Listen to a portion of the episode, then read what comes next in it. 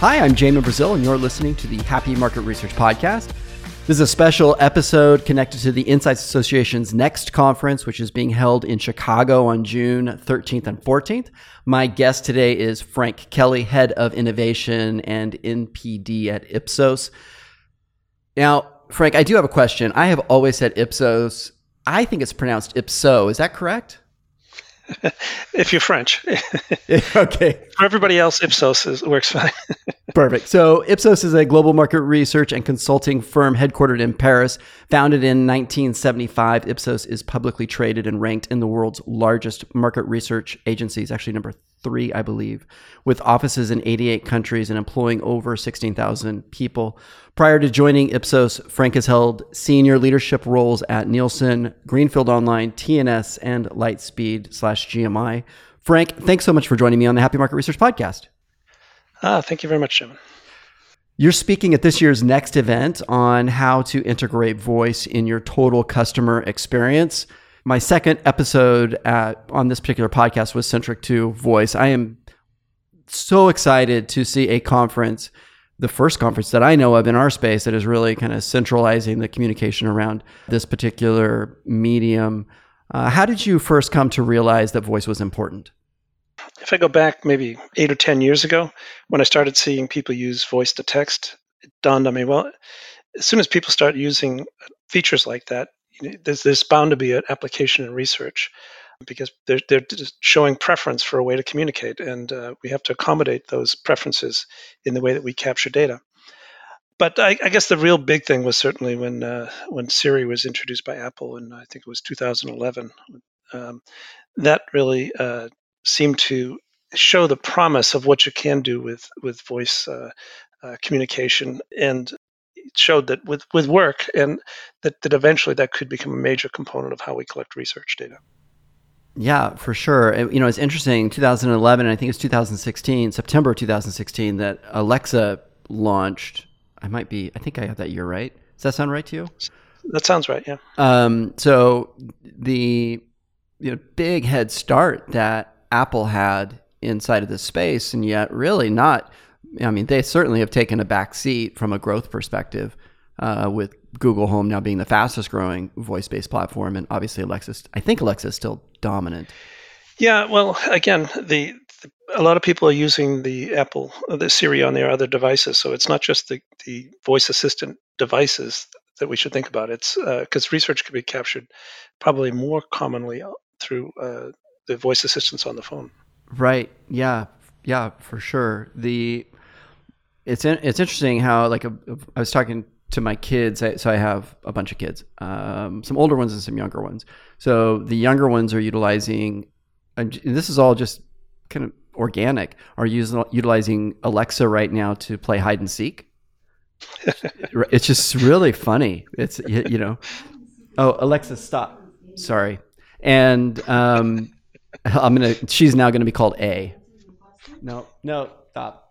So, so the the other side of it is, you know, my my kids, my my older kids rather, they're they're talking about how you know it would be really cool if they could get an audio feed that highlighted stuff coming out of their Instagram account that they could then somehow magically connect right to their to their uh, phones.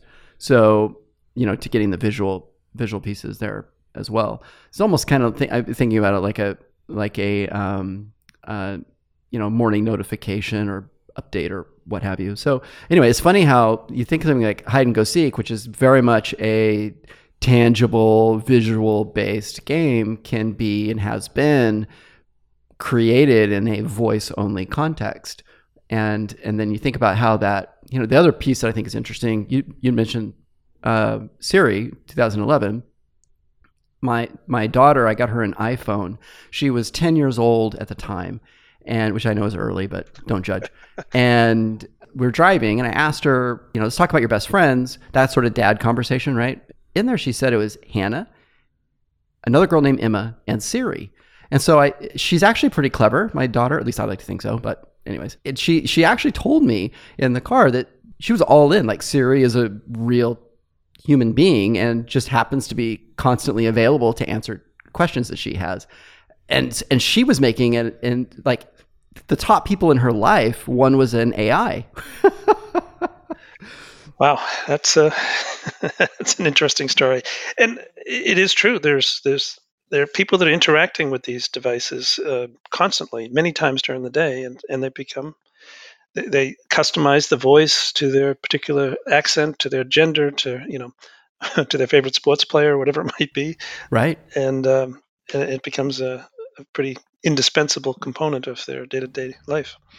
Yeah, for sure. And I think I think that you know, as we pull back the user experience, you know, I'm not asserting your age on the podcast, but I'm, you know, I didn't grow up with social media by any stretch of imagination. Libraries were, you know, a source of information for me, not the internet growing up. And, and, you know, so my context is completely different than like my kids who, you know, are, you know, my teens who are growing up with access to social media pretty much their whole awake life. And then now my youngest, my two and three year old who are interacting yet a whole different way with technology and access to entertainment and information, right? So it's a it, it, we just can't as leaders we to need to make sure that we have that and i think this is like at an industry level we need to make sure that we create that humility to understand that you know there's a massive evolution that's happening in these other two generations that you know we just don't exactly connect with yeah, I mean that concept came out a while back of the digital natives and so forth. I'm not sure what we call the the, the youngest generation because they're right uh, even more native. But but it does also you know suggest that um, you know that across the other generations, the uh, you know that, there are some that maybe are much less uh, uh, amenable to these technologies, and so it, it uh, means that when we create research services, we have to really cater to a, quite a range of capabilities in the technology space. Um, and uh, you know, if we want to be, uh, in, in many cases, we have to use multiple modes of data collection, which um, each have their their challenges, and you know, they, they may be well suited for a certain generation and, and not so well suited for another generation. So you have to have a secondary methodology. Then you have to try and make the two methodologies kind of fit together somehow in order to to uh, capture the representative data. Are you seeing it as kind of like an analogy being, you know, we went from paper to internet. So, you know, this whole like transitional transition in uh, market research. Obviously, there's still some surveys that are paper based, but predominantly the internet has taken that space over. And then later on, you know, 2006, the release of the iPhone, smartphone. So now you've seen, you know, from 2006 to 2010, a again a migration. I think the majority of surveys now over over fifty percent are taken on uh, smart devices. Um, are you seeing voice yeah, as part of that narrative? I, I, could say, you know, I could talk about several different, you know, waves of innovation and how they've that the adoption have uh, research has followed the adoption curve from you know from I worked in postal and I, do, to go back to those era worked in postal and CATI and face to face and um, and so most of those be transitioned to the online world, and then with mobile coming in, moving from computers to to uh, other devices, tablets for a while as well. But they kind of seem to be phasing out. But uh, and now everything is going. The majority of collection is is now on on the mobile, indeed. Um, and then yes, uh, within these devices, such as with mobile, with new technologies being available to um, to move to voice, this will be an equal challenge and an equal um, opportunity, shall we say, to to capture data in a new way. and and like the other challenges, you know, we, we made some big mistakes. You know, when we first moved to the online, everybody you've heard the story. Everybody's heard the story about we just took CATI surveys and telephone surveys and uh, and adapted them to the online, but didn't really make use of the uh, unique characteristics available on online uh, to the to the extent we could have. Um, and then the same story was really true. It took us a very long time to uh, to uh, almost uh, to rethink how our surveys could could best fit in the mobile environment, and, and, it's really just getting to that point now. And I'd like to think that at some point we learn from all these lessons and say, all right, well, you know, there's going to be a sizable portion of data collection in the future which will be voice based, um, and let's let's plan for that, and let's let's figure out how to leverage that um, that new uh, methodology uh, to its fullest from the very beginning, um, and not kind of drag our feet and uh, and so forth. So um, I'm, I'm, definitely, you know, seen enough of these transitions to see that this is going to be a big one, and it's going to be an important one. That's going to provide a lot of great opportunities. And ultimately they're going to be companies that that do a good job of of figuring out how to um, work in that new space and how to leverage the new capabilities of voice for for data collection and and there'll be others that uh, that don't and and uh, uh, uh suffer as a result of it. Yeah, gosh, I mean, your point about mobile is really interesting to me. I hadn't actually considered that, but you know, 2006 is about 13 years later, and what you just said is actually very accurate. Actually, I don't even know if we, if we as an industry have completely adopted it. Um, uh, we just fielded a survey that was not mobile compatible, hilariously enough, or, or we helped to fulfill sample on a survey, I should say. Uh, and we saw a massive dropout rate. We're like, why in the hell is the incident so bad? And as it turns out, we checked it on our smartphones, and sure enough, you couldn't take the survey on a smartphone. There are still, you know, there's still probably 25% of industry across the industry, about 25% of surveys that can't be taken on a mobile device, something like that. It's, it's still a problem, you know. Um, yeah, only if you want representation. Mainly now, the problem is that the people that are only that'll only uh, that can do it on a computer aren't necessarily representative because there's whole groups of people that almost never work on a computer. Certainly never do surveys on a computer. that's exactly right. Such a great point.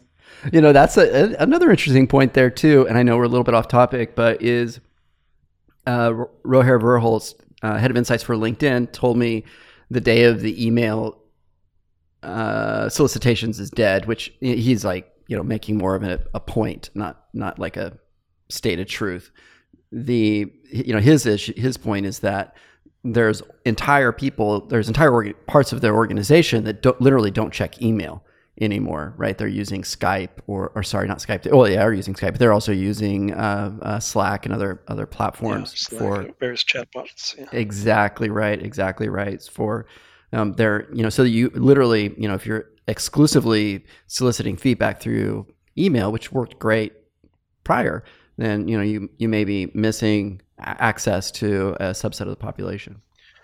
Yeah, well, on that point, I mean, we we see ourselves soliciting responses from respondents through a, at least a handful of different ways. You know, there's in stream, which is sort of in social media or in LinkedIn stream. There, you know, where you're recruiting people, sort of um, uh, in real time to to a survey. There's um, you know in in reality, in augmented reality, and um, uh, there's there's quite a bit that's being done there in social media, in um, uh, in voice, as well as uh, um, the, typical right. email and and, uh, and other communications methods. Excuse me. So, what is the biggest challenge for market researchers to get consumer opinions in a voice context? Well, I, I, would say that um, we can't underplay the the technology challenge of um, of the AI component. So you know what we really need to have is a conversation with respondents and conversation between a computer and a person. And to do that, the computer has to understand what the person's saying and use that uh, that understanding to then ask further probing questions. Um, it, it's one thing to just say, okay, can we take these basic closed-end questions and get a computer voice assistant to understand them. And I'd say yes, we're pretty pretty well there on that part. But that is back to the point earlier. That's just taking mistakes of of you know using you know what worked online and trying it on the next mode. Um, when there's an opportunity to do better than that, and that's through really moving to a more conversational mode in the voice context. And to do that, you really have to be able to understand what people are saying. And I think we're, we're there's, there's great progress being made in this area. You know, you can train a database at a category level. You can buy, you know, take social media data, for example, and use that to train a research database, which is much smaller and not adequate for training a database on the terminology used and so forth. But but we're not really there yet um, for large scale conversations, shall we say? Um, but that's that's where the ultimate goal is to me uh, is is as as we progress with AI, with natural language understanding, natural language processing, um, we'll get better and better over time at being able to uh, make sense of what people are telling us, and based on that, asking asking the right questions to follow up on that. So in 2023, it's projected that about 80 billion dollars will be done on voice, which is obviously a material part of um, it's a it becomes a material channel, right? For for whether it's Walmart or Amazon or whatever. Google, etc. And that's a that's a that's kind of around the corner, so to speak, right? When you're 48 like I am, it feels like it's pretty close. Um, why do you think voice isn't a bigger deal in context of insights right now? Well, it, is getting a lot of a lot of uh, voice a lot of mentions at the moment. Um, you know, it, it's got even more buzz than, like I say, augmented reality. I just mentioned earlier is is actually probably an even bigger industry than voice is today, and yet it's not uh, that important in in a research perspective. Uh, uh so, I think it's uh, part of it is that I think research companies are pretty good at adopting and using new technologies, but we're not that great at developing them. And so we need other industries that, that come up with these new technologies to kind of come around and come into our industry and, and help us figure out how to best deploy those technologies. And so, you know, the big industries for voice are things like automotive or security or financial or retail. You know, they're the early movers. I think the research industry is a bit smaller, and uh, the technology companies will will be fo- focusing on research as an opportunity in the near future. But um, it's it's the the challenges here. Technology is a bit more too complex for most uh, research technology companies to try and tackle and uh, and optimize for for research purposes. Yeah, the do you see that as more to your point? Do you see that as more of a like partnership opportunity for a company like Ipsos, or is it is it a hybrid where you're going to be developing or developing your own set of suite of solutions? Well, the industry tools are going to be pretty good. I mean, I, I don't know that many research companies are going to be able to tackle partner with the likes of Apple and, and Google and such. Right. um, uh, realistically, but they, you know, they're making good tools available to be used, and um, and I think it's, uh, you know, we've already doing stuff within um, Amazon and so forth, where we can, you know, you can get a skill, you know, picked up by those by those applications, so that you can get surveys in there. And we're going to have at the next conference, we're going to have some good uh, demonstrations. Myself and my co-presenters will be showing several uh, examples of, of, real projects that we've run this way. Um, so uh, I, I, think there are tools that we can leverage. Um, I think that uh, there, will be building blocks that, that people will build upon. Um, because again, we, we need wide availability of these tools within, you know, whether it's you know Siri or uh, the Google uh, voices and so forth. We, we need these this technology to be deployed out there, and then we just have to make use of it. Yeah, right. So I mean, kind of the analogy being for me, if you look at like whether it's Facebook ads that have A/B testing baked in, or Google Analytics, obviously, which will show give you a nice point of view of of what's happening in web in your in your website uh, or apps or whatever. Um, you know, you it's you know, market, one of the things that market research is doing a good job of right now, I think, at the brand level is tethering that data to stated, you know, consumer opinion data and then creating more context for the business insight. And it sounds like what you're saying is voice is going to follow a similar suit where you've got these, you know, building blocks or whether it's AWS or what have you that uh, will empower a, you know the bulk of the platforms and then specialty pieces whether it's an injection of you know uh, you know the lady the lady whose name starts with A who I don't want to be on the interview uh, you know does she, you know she could follow up with a what did you think about that last purchase right that that sort of that sort of structure yes um, I Yes, I would say that that that um, we don't need to create everything from scratch. We just need to um, these tools. Everybody has a mobile phone. Many people have voice assistants. We just need to leverage the technology that, that already exists within them, and um, and and then we can layer on other technology. You know, in, in the case of you know the voice assistant, yeah, you, you're not getting actual voice; you're getting the transcription of the voice. But in, I think video analytics is, is on the rise, and I think that's going to be a, a big uh, voice, a type of voice uh, data right. capture that uh, will be very important to the industry. Uh, because I do think that the you know the sentiment and emotion and voice tonality and, and all those different things that you can layer on there further help you understand uh, your research participants. Uh, so um, I think that you know down the road, you know, I, I, could see us doing segmentations based on, you know, uh, on voice, disc, you know, um, based on what what we teased out of a voice uh, in terms of uh, the the personality types, or and they could be equally as valid as what they would answer in a in a, in a questionnaire. I think you've actually already answered this in a number of different ways, but I'm going to really try to kind of hone in on on this practical point. So, what is one practical takeaway that people can get, participants can get out of your talk at uh, Next? So, I, I think that um, yeah, what we're really looking at is uh, you know I'm I'm a sort of a fieldwork expert, if you will. I've been doing it for a long time. And so what I tend to look at is I, I know the questions that researchers are going to ask. They're going to ask a lot of questions about representativity and how you blend sample, um, you know, how you adjust the data for different collection modes and those types of things. So I'm, I'm going to try and at least get some initial answers to some of those uh, researcher type questions. Uh, you know, in addition to uh, the the use cases that uh, we hope to uh, have several, like I said, good use cases that uh, will illustrate um, the best ways to to leverage this functionality.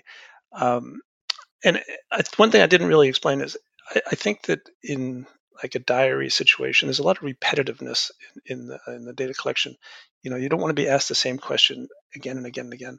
So this, you know, if you have a series of five questions you need to ask in a diary several times a day, every time you do something like laundry or something, you can, um, you know, using the, the AI techniques, you can just give an answer for the, all, all four questions at once, and the this, you know, the voice assistant will listen to it, think about it, and recognize that you had answered all the questions, and just say thank you. So there are some practical um, uses like that, which do make the research experience uh, better for the participants, and that's really what we're we're we're focusing on uh, in the near term. Yeah, I think that so. The, I'm really excited about the point you just make, which made, which is you know, we care about the consumer experience, the the the respondent experience, right? Research is right now being done at a scale that is unprecedented. You know, if, even if you look back three years ago, it's crazy. But if you look back ten years ago or twenty years ago, it's mind-boggling that we're doing as many uh, surveys as, as we are right now everybody is doing surveys. It feels like.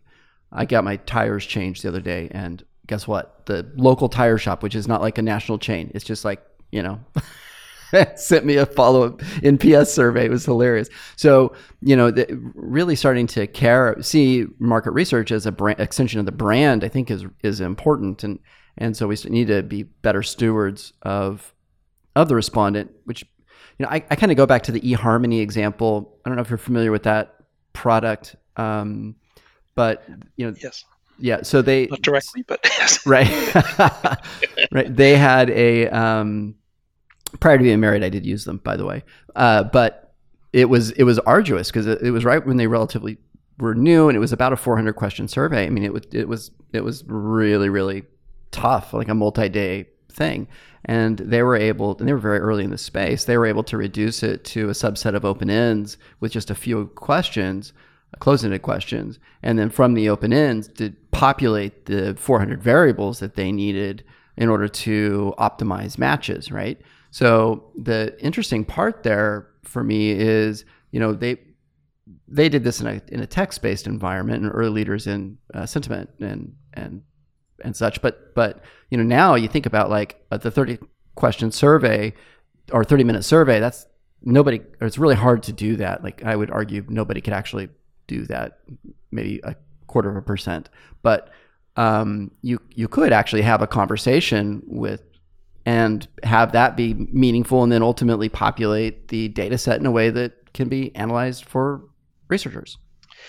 Yeah, that's that's very much my my point of view. That uh, if you think about qualitative and quant, you know, big big qual, they're, they're kind of coming together, and, and I think it's a good thing because quant people are good at listening, right? Uh, and and quant people are really experts at asking questions, but they tend to ask questions with you know with a set of closed-end responses.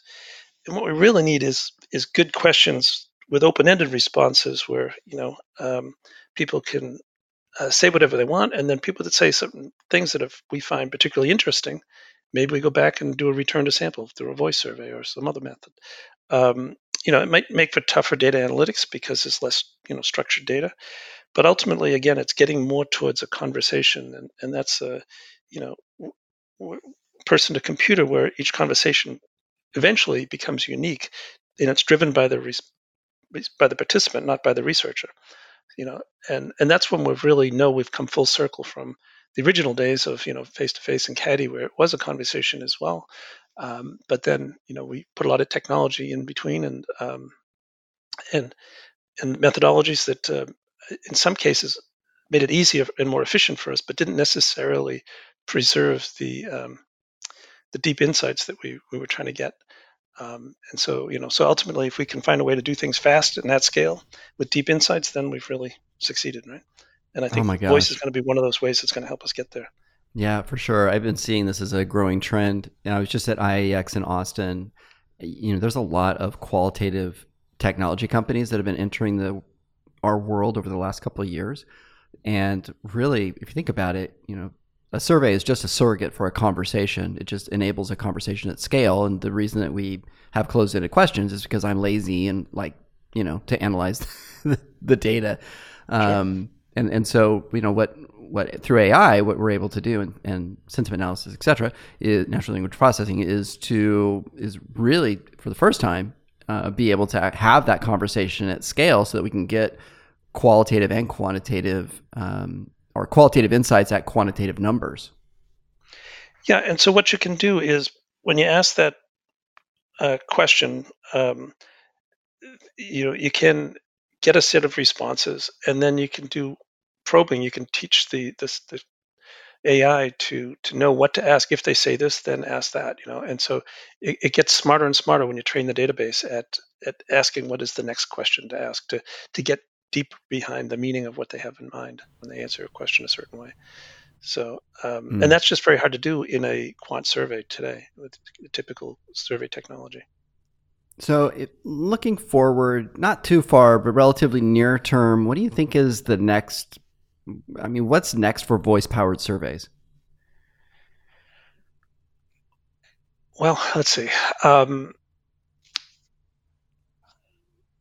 I, I think that uh, the real challenge is, of course, that surveys are too long, and so what we need is, uh, you know, because you, really can't do a 20-minute survey and a voice survey. It, it's just not going to work. It really has to be more like the three or five-minute surveys, because um,